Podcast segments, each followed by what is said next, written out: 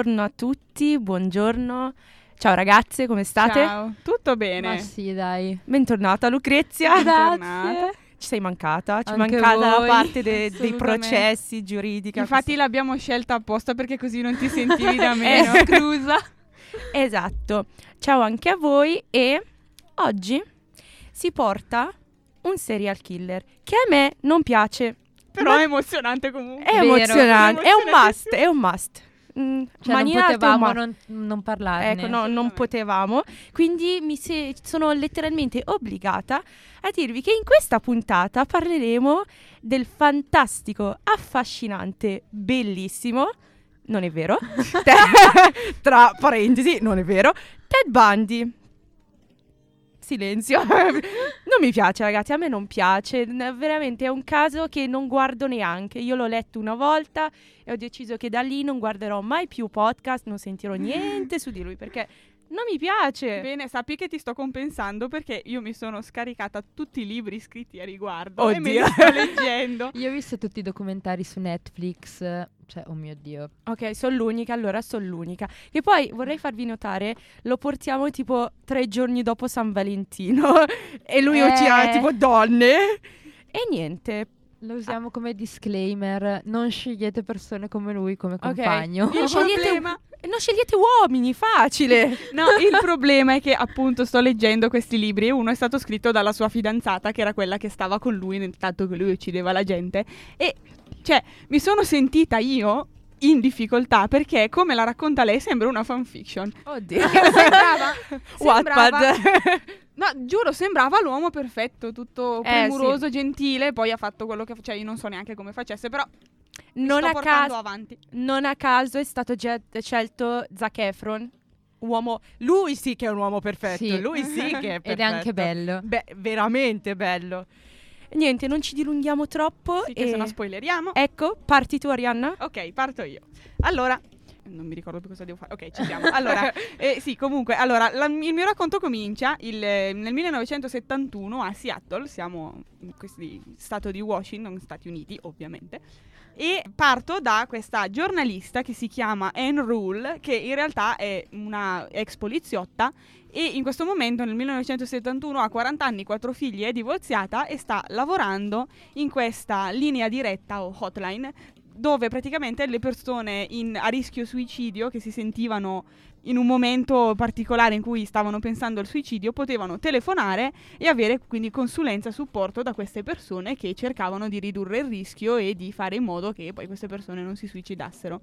Mentre lei lavora quindi in questa linea diretta al telefono, conosce un altro volontario della linea che si chiama appunto Ted, che è uno studente di psicologia di 24 anni che si sta laureando in psicologia all'Università di Seattle e che diventa subito molto presto amico di Anne.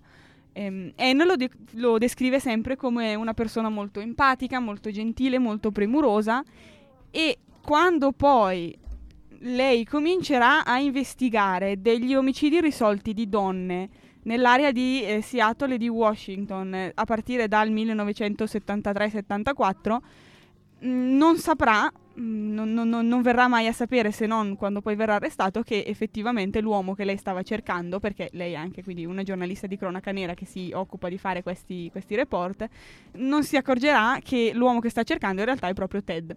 Questo Ted, ovviamente, stiamo parlando di Ted Bundy. Ted Bundy, che in realtà non è il suo vero nome, perché eh, quando nasce il suo nome è Theodore Robert Cowell. Quando nasce nel il 4 novembre del 1946 e nasce nel Vermont, in una città che si chiama Burlington. Nasce da una ragazza madre, quindi sua madre è molto giovane quando, quando ha lui, e soprattutto la cosa che poi segnerà tutto il resto della sua vita è il fatto che suo padre è ignoto. Sua madre e la sua famiglia gli racconteranno che era un pilota dell'aeronautica che faceva anche il commesso viaggiatore, non si sa bene, però anche sui certificati di nascita non c'è scritto niente, quindi quest'uomo non si sa effettivamente chi sia.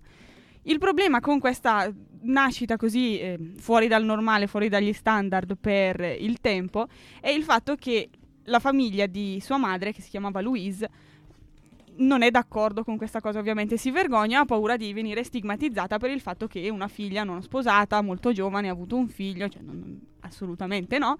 Quindi decidono di crescere Ted come se fosse loro figlio e gli fanno credere che quella che in realtà è sua madre sia sua sorella. Che, Che aveva. questo, però, esatto, sì. Infatti, mh, alcuni poi, non lo so, le analisi che si sono, sono fatte sono un po' contrastanti, però alcuni pensano che anche questo sia stato uno dei traumi che ha portato al suo odio per le donne. Non si sa, non lo sapremo probabilmente mai, perché anche lui nei colloqui con i vari psicologi e psichiatri è sempre stato un po' vago, non ha, non ha mai confessato più di tanto, quindi non lo sapremo, però potrebbe essere visto comunque è una situazione abbastanza difficile. Fatto sta che lui comunque fino a quando ha Alcuni dicono Anne, la sua amica che poi diventerà la sua biografa ufficiale, dice che in realtà lui trova il suo certificato di nascita solo nel 1969 e da lì scopre la verità. Qualcuno dice che è successo, l'ha scoperto anche prima, non lo possiamo sapere. Alcuni dicono che in realtà è stata sua cugina a rivelarglielo una volta che era arrabbiata con lui e gli ha detto ma tu stai zitto che tua madre non è neanche la tua vera madre. Che gossip. Tipo così, litighiamo, mi sei antipatica. Oh, guarda che tua madre. Non è tua, tua sorella ma- tua, tua sorella è tua madre, non è tua sorella. E poi la situazione familiare non era delle migliori perché comunque il nonno o papà, come lo vedeva lui, era piuttosto violento. ehm, lui era un ragazzino molto introverso, non, non la viveva bene. Comunque poi eh, nel 1950 la madre decide di andare via e io mi chiedo, cioè, come ha fatto a non capirlo? Cioè, perché il 1969 e non prima quando sua madre se l'è preso, l'ha portato via, l'ha portato in un altro stato e a vivere con lei non avranno pensato, cioè vabbè che era piccolino, però dopo un po' di tempo non avrà mica pensato che magari quella non era sua sorella. Eh, esatto, cioè tua sorella non è che ti prende, ti porta via Esatto, così. Esatto. Boh, mm, eh, non lo so, è un po' confusa questa storia. Quindi nel 1950 si trasferiscono nello stato di Washington, nel 1951 la madre di mm, Ted, Louise, si sposa con quest'uomo che fa il cuoco, che si chiama Johnny Culpepper Bundy, che adotterà ufficialmente Ted e da qui poi Ted verrà conosciuto come Ted Bundy, appunto.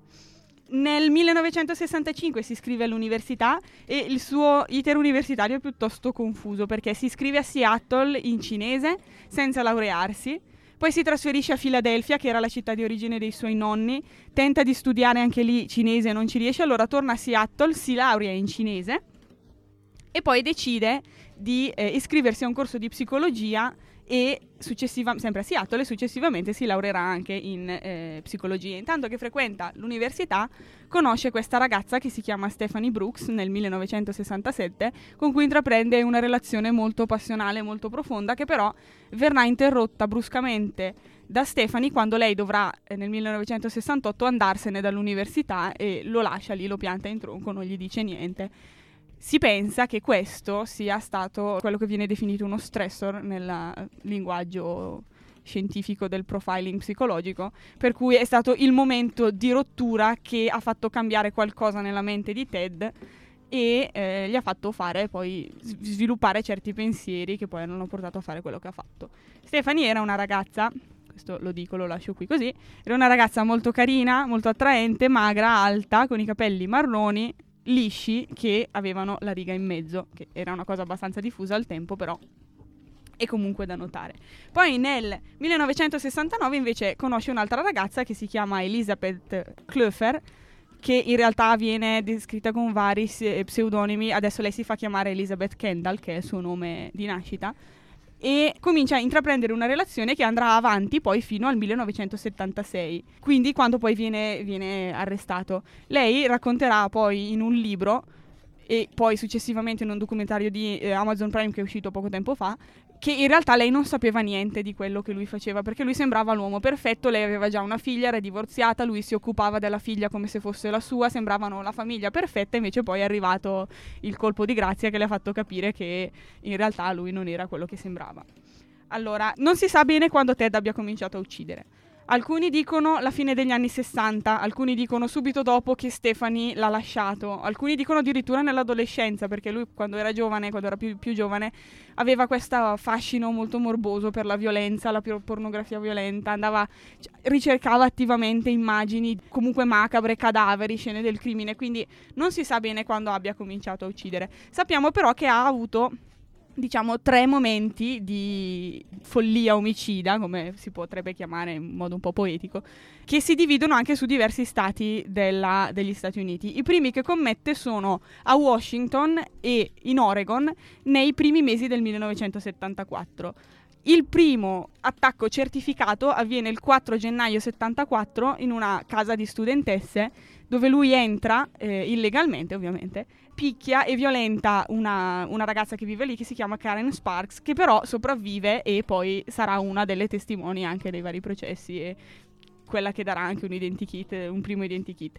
Poi il primo febbraio 74 rapisce e uccide Linda Ann Healy, il 12 marzo uccide Donna Gail Manson, il 17 aprile Susan Elaine Rancourt e il 6 maggio un'altra ragazza che si chiama Roberta Kathleen Parks. Dopo l- l'attacco di, di Roberta, quindi l- l'omicidio di Roberta, cominciano a girare anche delle voci tra Seattle e l- le zone limitrofe di quest'uomo con un maggiolino Volkswagen bianco, marrone, non si capisce bene, non gli le testimonianze sono un po' confuse, che si finge ferito o comunque con qualche impedimento fisico e convince le donne a arrivare alla sua macchina, poi le colpisce alla testa, le, me- le, por- le mette in macchina, le porta via e da lì si perdono le loro tracce.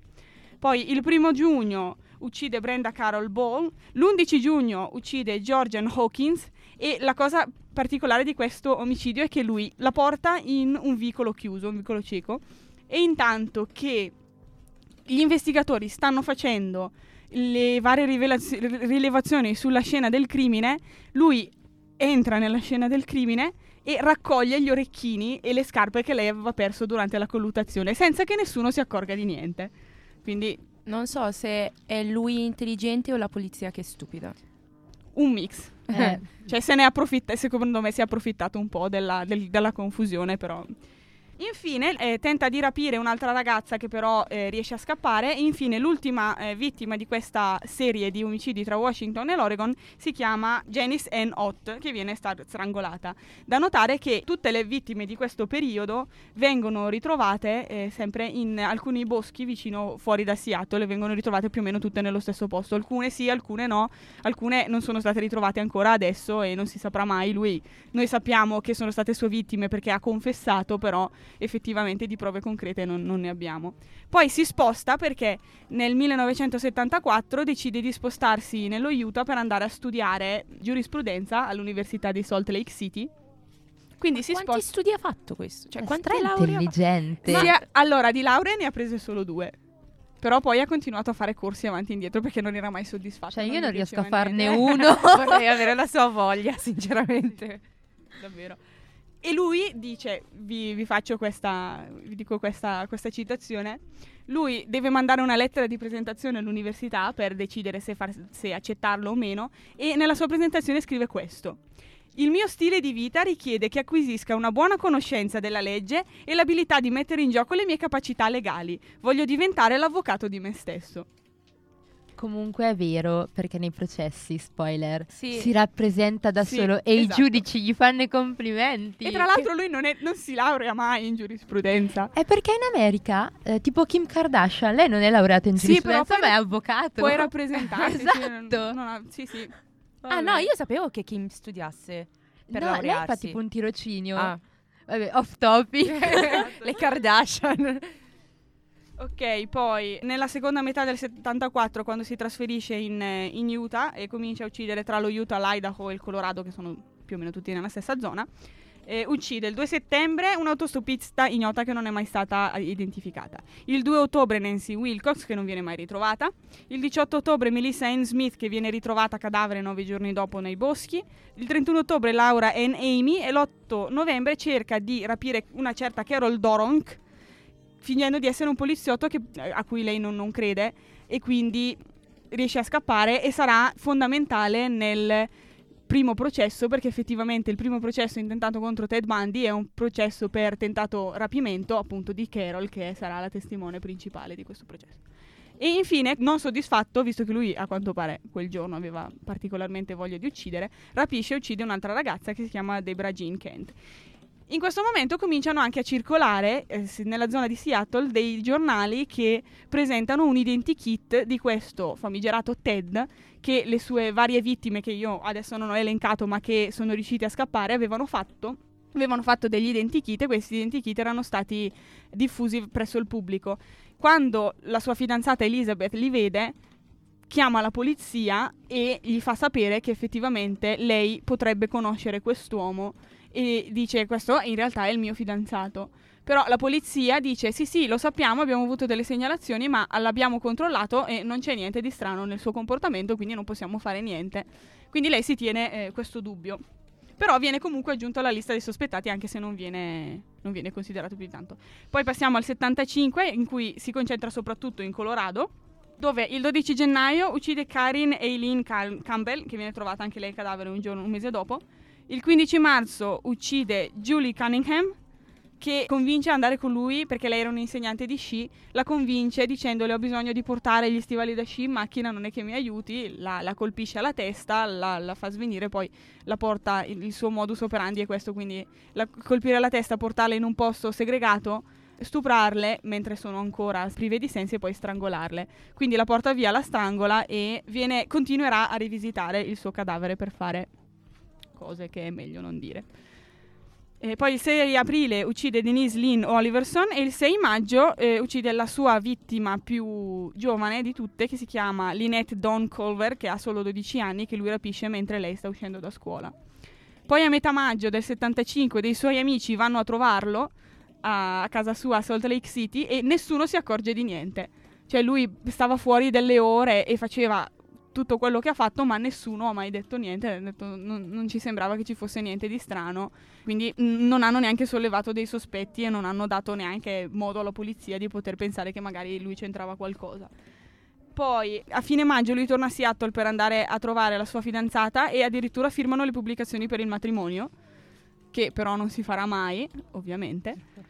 E soprattutto perché lui poi la lascia a un certo punto, dice no, non voglio più stare con te, poi tornerà con Stephanie e la lascerà a sua volta, come lei aveva lasciato lui nel 68, si pensa per una vendetta, non, non, si, sa, non si sa molto bene. Poi a agosto si viene battezzato nella chiesa mormone, così.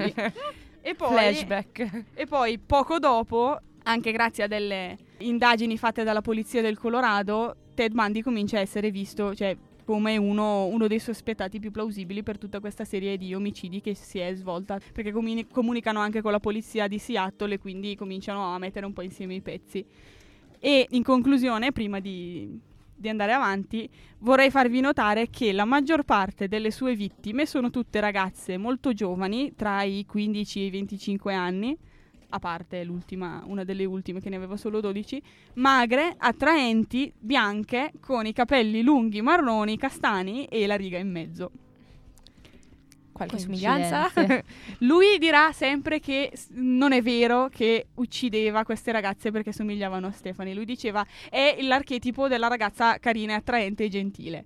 Però Ma non è vero, perché Sì. quella carina e gentile è sempre quella bionda in teoria, solitamente. Vabbè, a parte nelle fanfiction che sono soprattutto in stronze. queste, Però- mm, in queste zone comunque quasi Eh, è vero, c- c- è rurali. bionda. E Infatti. invece lui diceva, vabbè, probabilmente era Sono anche la sua gusti. preferenza, nel senso. gusti. Esatto. E quindi poi con eh, questo- eh, queste indagini che cominciano in eh, collaborazione tra i due dipartimenti di polizia, poi si arriverà a un arresto. Bene, andando avanti, siamo ad agosto eh, nel 1975 e finalmente Ted viene arrestato dalla polizia dello Utah.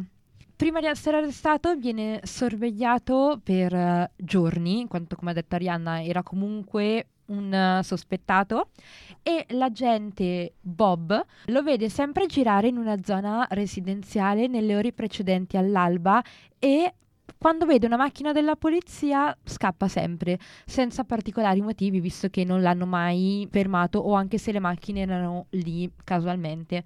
Allora un giorno l'agente Bob decide di avvicinarsi di più alla sua macchina, che però è stata cambiata perché aveva acquistato poi eh, nello Utah una Volkswagen e aveva notato che il ehm, sedile del passeggero eh, anteriore era stato rimosso e ha deciso di perquisire l'auto e trovò un passamontagna, una maschera ricavata da dei collan, un piede di porco, delle manette, dei sacchi della spazzatura, una corda, un rompighiaccio e altri oggetti.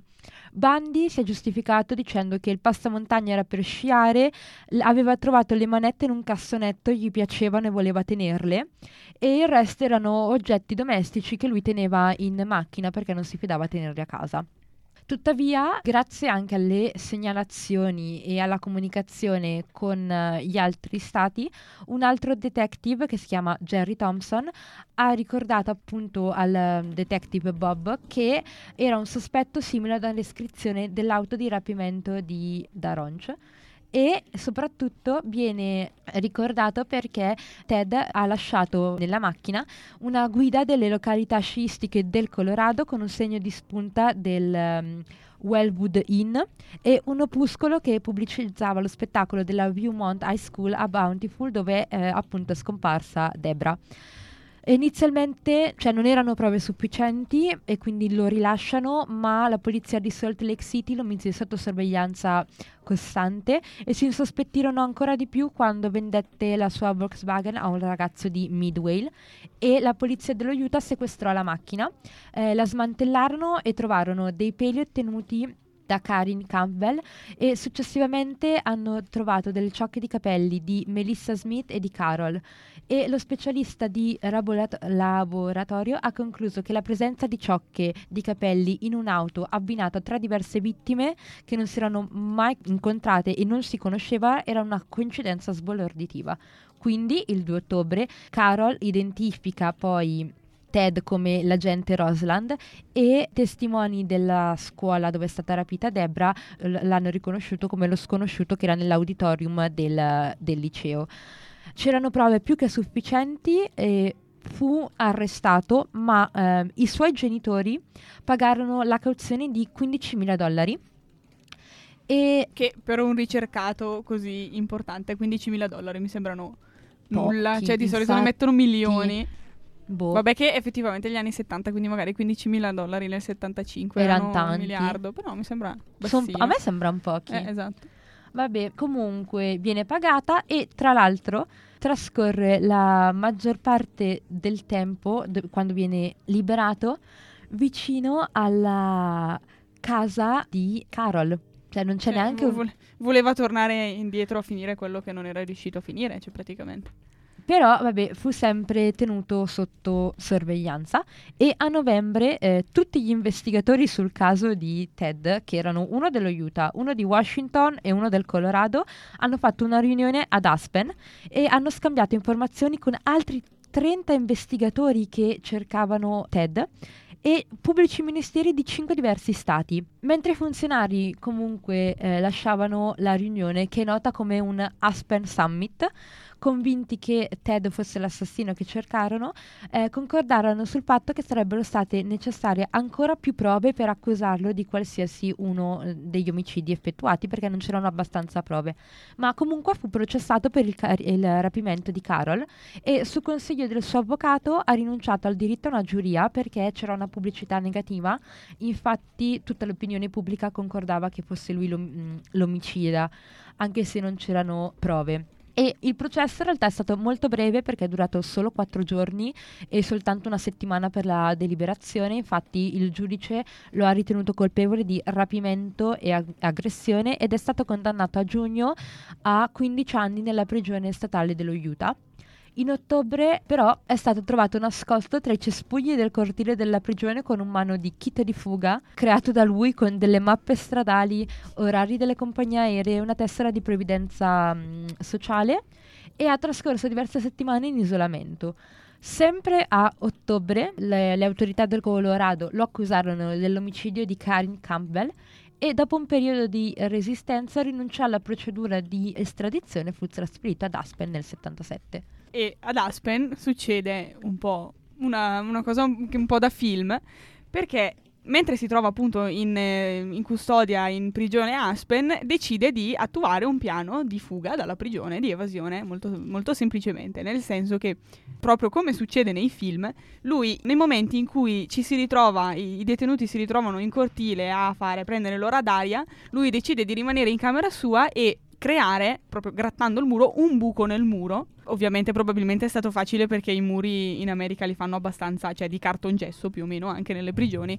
Quindi lui fa questo buco nel muro e poi il 23 dicembre approfitta del fatto che le guardie sono molte di meno e sono distratte perché avevano il permesso di uscita, di, di, di, le ferie praticamente per le vacanze di Natale, quindi il personale era molto ridotto, lui crea una specie di fantoccio sotto le coperte con dei libri e vari oggetti che aveva in camera quindi sembra che effettivamente lui sia a letto che sta dormendo, in realtà poi esce attraverso questo buco, entra in un ufficio di uno degli ufficiali della prigione, si mette dei vestiti normali e esce fuori dalla porta della prigione come, senza che nessuno se ne, accorga, se ne accorga come se niente fosse. Quindi, poi uscito dalla prigione prende un autobus per Denver, da Denver prende un treno per Chicago, poi da Chicago un aereo per il Michigan poi eh, ruba una macchina in Michigan, scende fino ad Atlanta, da Atlanta lascia questa macchina, ne ruba un'altra e sempre in macchina arriva fino a Tallahassee in Florida.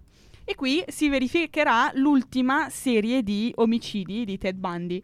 Perché dopo tutta questa eh, carrellata di, di, di, luoghi che lui attraversa, il 15 gennaio del 1978 entra nella casa di una eh, confraternita di ragazze che è un'organizzazione universitaria, adesso non stiamo qui a fare le specifiche, però erano comunque ragazze che vivevano tutte insieme nella stessa casa, entra nel piano meno uno dove si trovano le camere da letto, picchia e uccide strangolandole le due abitanti, due delle abitanti della casa che si chiamano eh, Margaret Bowman e Lisa Levy, poi passa alla stanza vicina, adiacente, aggredisce Kathy Kleiner e Karen Chandler picchiandole e violentandole però senza ucciderle, quindi sono anche loro due delle vittime sopravvissute che mh, mm, si porteranno avanti delle disabilità per tutta la vita, ad esempio Kathy ha dovuto abbandonare la sua carriera da ballerina perché ha perso l'udito e ha perso gran parte del suo senso dell'equilibrio per le, le botte che le ha dato Ted Bundy. E anche Karen Chandler mi mm, sembra che sia rimasta paralizzata, comunque ha avuto delle conseguenze anche lei. L'attacco, tutto questo dura solo 15 minuti lui esce di casa di fretta correndo, si scontra con un'altra delle inquiline della casa, che si chiama Nita Neely, che poi eh, aiuterà a identificarlo, e sempre stesso, nella stessa notte, dopo essere sfuggito a questa inquilina, entra in un'altra casa e aggredisce un'altra ragazza, un'altra studentessa che si chiama Cheryl Thomas, che anche lei eh, sopravvive, anche se appunto con, eh, con eh, varie, varie, problematiche ovviamente, perché la pesta a sangue la lascia eh, quasi in fin di vita, lei verrà trovata solo dai suoi coinquilini molto più tardi e quindi eh, i danni comunque rimangono. Poi l'8 febbraio, nel, sempre del 1978, tenta di rapire di nuovo una ragazza molto giovane di 14-15 anni che si chiama Leslie Parmenter, che però non riesce a rapire perché a un certo punto lui la stava adescando per strada, a un certo punto arriva il fratello di lei più grande che lo, lo, lo sfida e gli dice cosa stai facendo mia sorella? E lui eh, si, si ritira.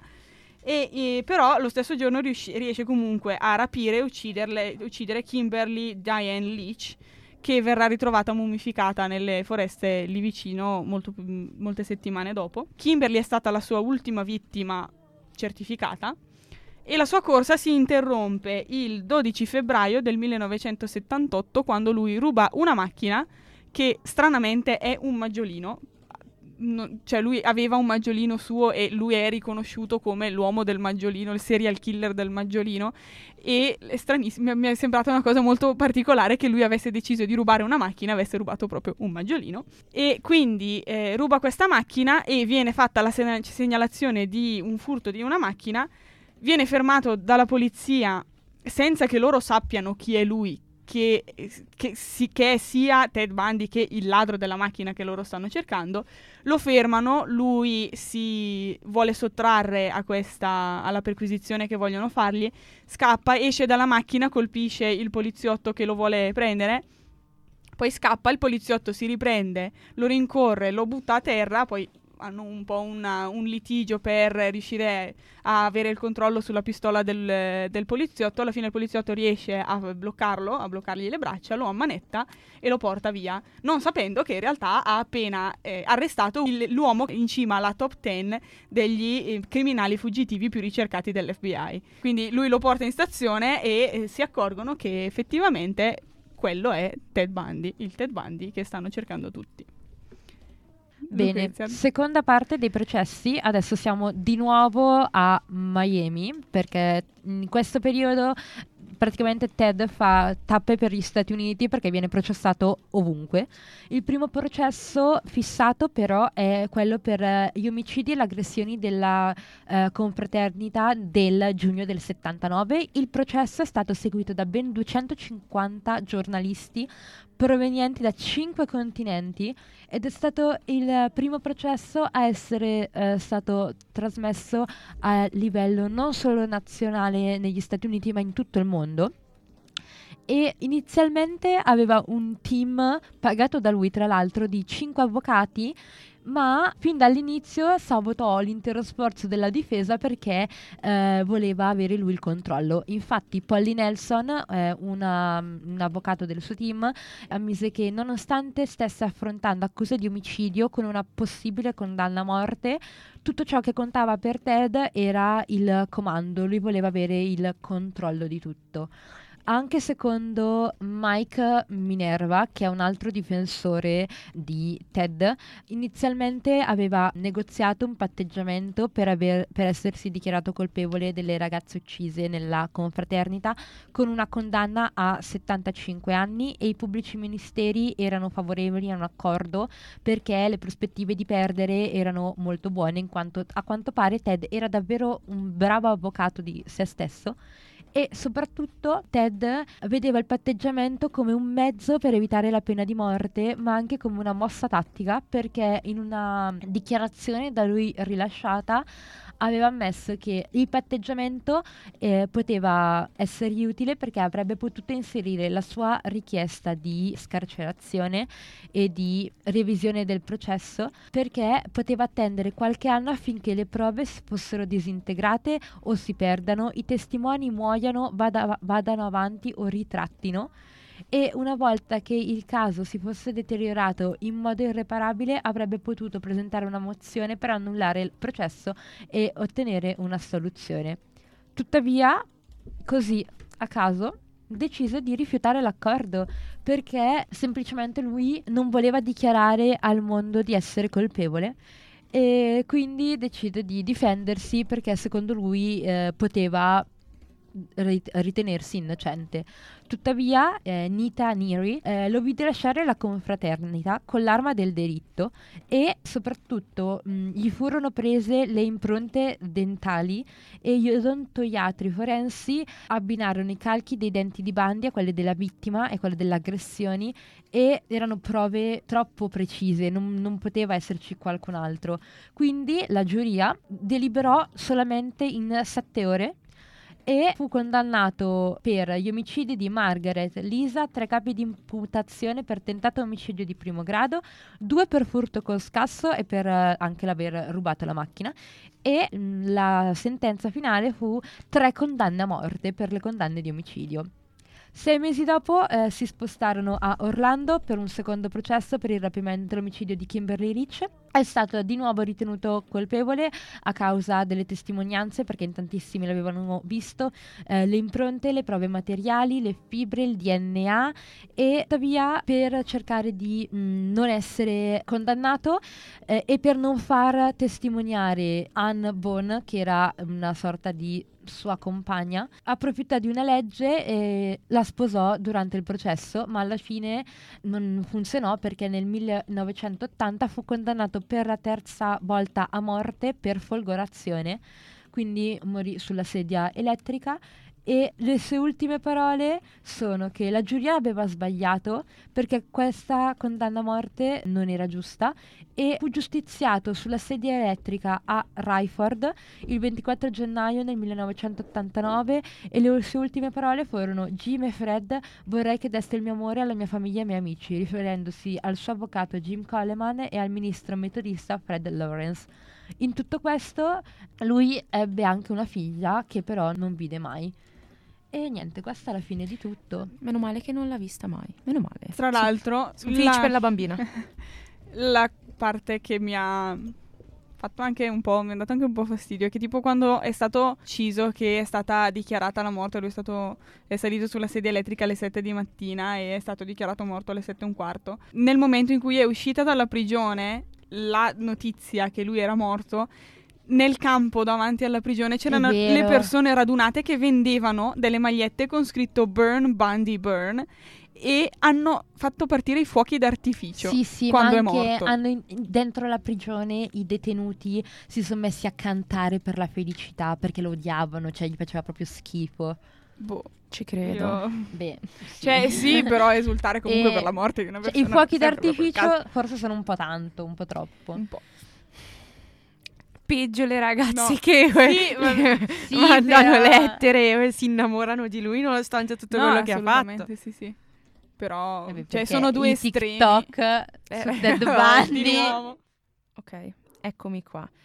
Allora, non è il primo serial killer di cui parliamo perché abbiamo tipo parlato dei, ehm, della coppia Barbie e Ken. Esatto. Di cui vero. Ecco, questo sarebbe il secondo serial killer eh, E di- non del l'ultimo. nostro programma. Ecco, non l'ultimo.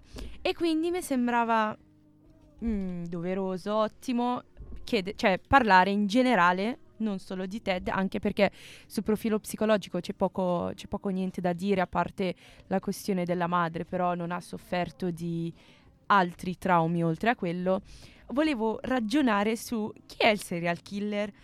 Allora, il serial, il seri- serial killer, proprio da definizione, un pluriomicida di, natu- di natura compulsiva che uccide un tot di persone, sarebbero mm, non meno di tre, seguendo uno schema preciso. Il punto principale di questo schema sono gli aspetti in comuni, perché appunto lui sceglie persone in base all'età, al sesso, alla professione, ad esempio ci sono serial killer che uccidono solo bambini e caratteristiche fisiche e in questo caso appunto l'aspetto in comune erano caratteristiche fisiche in donne che avevano un certo colore di capelli, un certo tipo di capelli, un certo aspetto e una certa età.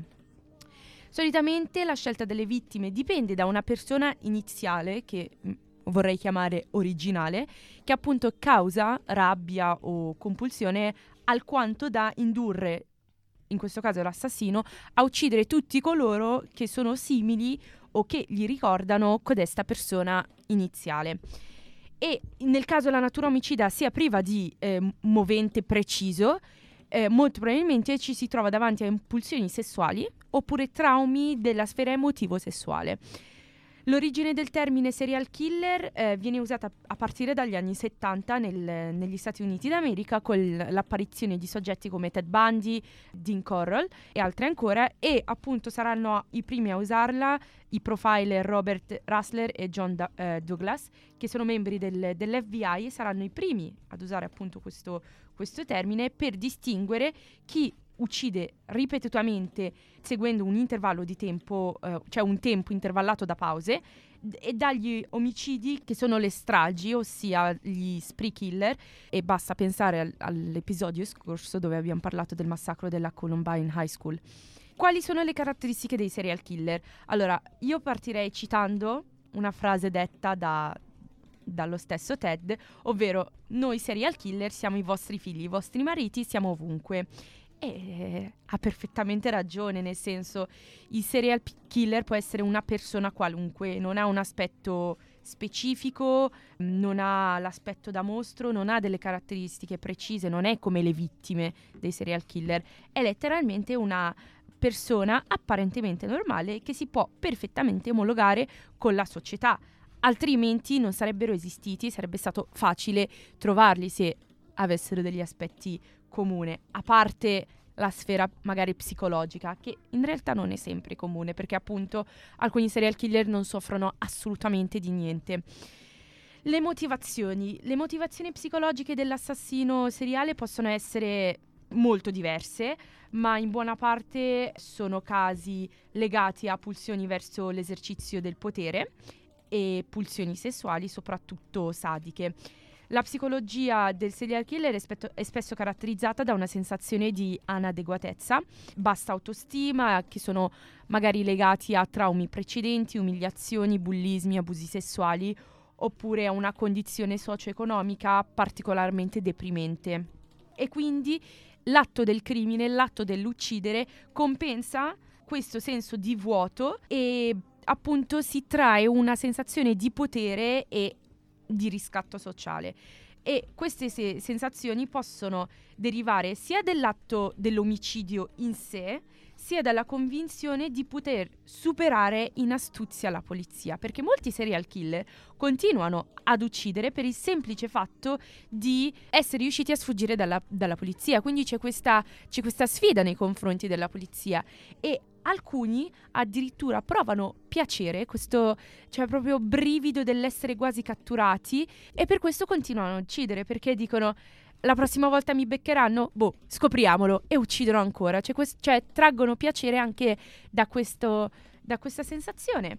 Ci sono i serial killer donne, i serial killer uomini. Le donne sono le cosiddette vedove nere, ovvero donne che uccidono prevalentemente per ragioni economiche, solitamente strangolano oppure avvelenano la loro vittima.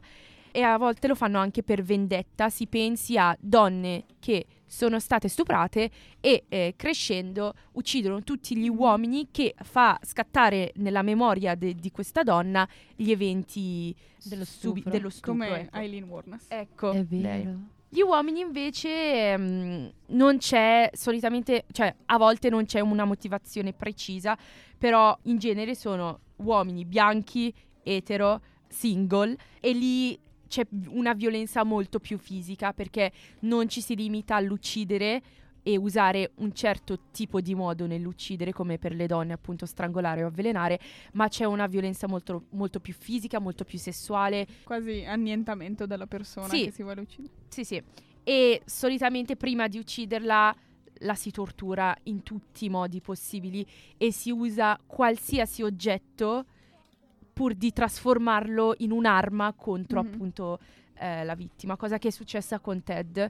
Non abbiamo fatto in tempo a, a parlare appunto dei modi in cui torturava le, sue- le- le ragazze, però so che Stanghe di ferro, Sì. mh, i cacciaviti, non che non si chiamano cacciaviti, non mi viene il nome, quelli per cambiare le ruote alle macchine, mazze da baseball, usava un po' di tutto, vabbè, non, Sì, sì, non usava- entriamo nei dettagli, Ecco, però molto mh, spesso quando ci si presenta da- da- in prigione, comunque quando si viene catturati, si utilizza la scusa della- dell'infermità mentale. No, si va sempre a puntare su quella. Il problema è che questa cosa non funziona, in teoria non dovrebbe funzionare negli Stati Uniti d'America, per esempio, perché l'infermità mentale è definita come l'incapacità di distinguere bene e male nel momento in cui l'atto criminale si è consumato.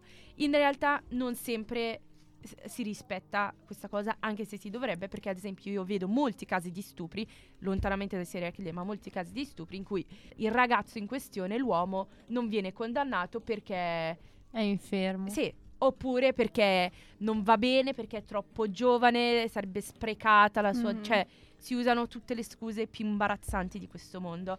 Però in questo caso con Ted ci, ci si è messo una vita, letteralmente, per catturarlo, perché questo scappava e non so come facevano a non a rendersi conto. E anche per, per arrivare a- a una fine a questo processo, però in teoria l'infermità mentale qui Non è mai ha- stata non è menzionata. mai- non è no, stata- no, ma anche lui, cioè, Lui l'ha ammesso Anche di perché- essere sano. anche, perché, anche perché effettivamente poi le perizie psichiatriche a supportare una, una scelta di questo genere non c'erano perché gli psichiatri l'hanno intervistato e hanno detto questo tizio è assolutamente normale. Sì, è sano, cioè nel senso non ha mai sofferto di niente, non...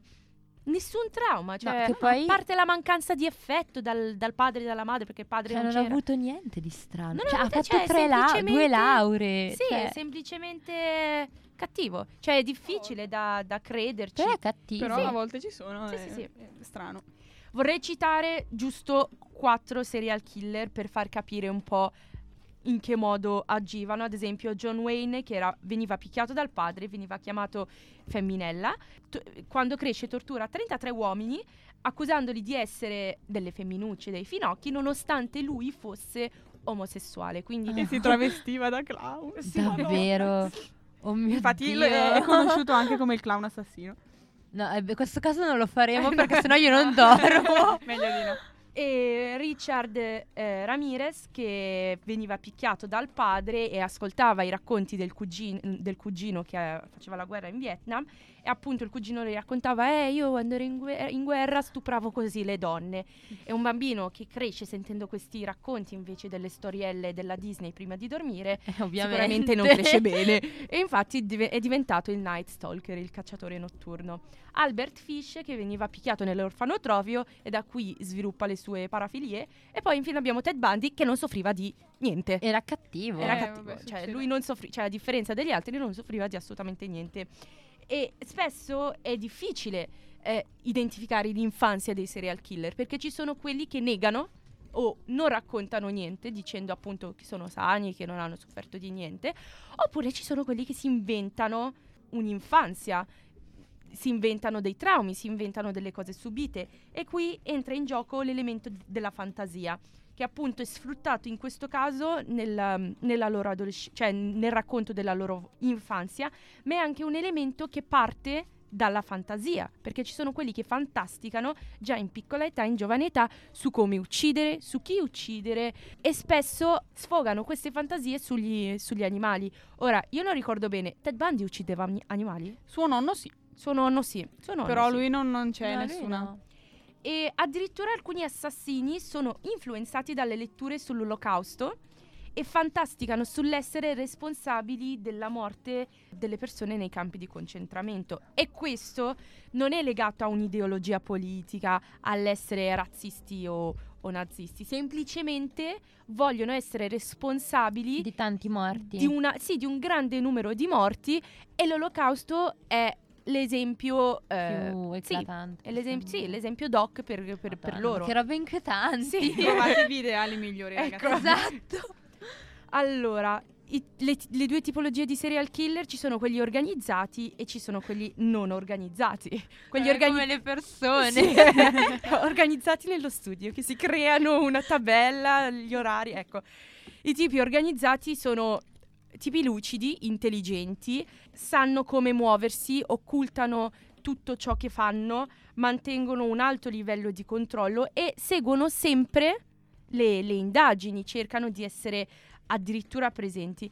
Quelli disorganizzati sono totalmente eh, il contrario, che non agiscono secondo uno schema e uccidono così, quando, quando gli va, cioè mi va di Così, Ti uccidere. alzi la così. mattina. Sì, non c'è uno schema, non c'è tipo uccido queste persone in questo luogo a quest'ora seguendo questo schema. No, per loro non, non c'è tutto questo. Sono letteralmente eh, disordinati, ad- addirittura nelle cose cattive. I moventi, ultime cose, solitamente, cioè a volte sono schizofrenici perché hanno queste visioni, allucinazioni. A volte sono omicidi rituali e dove c'è questa sorta di missione ad esempio per ripulire la società. Ci sono quelli per provare piacere e penso sia il caso di Ted. Per avere potere, dominare le proprie vittime del tipo più frequente. Ci sono i cosiddetti gli angeli della morte e qua siamo in ambiente medico perché lì È il vero. medico si sente le proprio... infermiere Sì, anche, si mi sente- ricordo. Sì, c'è stato anche un caso in Sì, Italia. appunto. E c'è proprio la persona in questione si sente letteralmente un dio che può decidere a chi donare la vita e chi no. Cioè, io decido se tu rimani in vita oppure muori. Cioè, io te lo decido. C'è chi per ottenere vantaggio materiale e ci sono le cosiddette vedove nere, su cui ritorno perché questa cosa mi ha un po' incuriosito. Praticamente sono donne che sposano uomini ricchi, li uccidono per avere i soldi. Sì. E questa sì, cosa sì, non lo so, è così. È un po' bar- così. Sì, cioè, non lo so. E direi che abbiamo finito. Uh, pensavo ci mettessimo di più. Siamo state Sì, sì, siamo state molto veloci oggi. Sì, sì, assolutamente. E niente.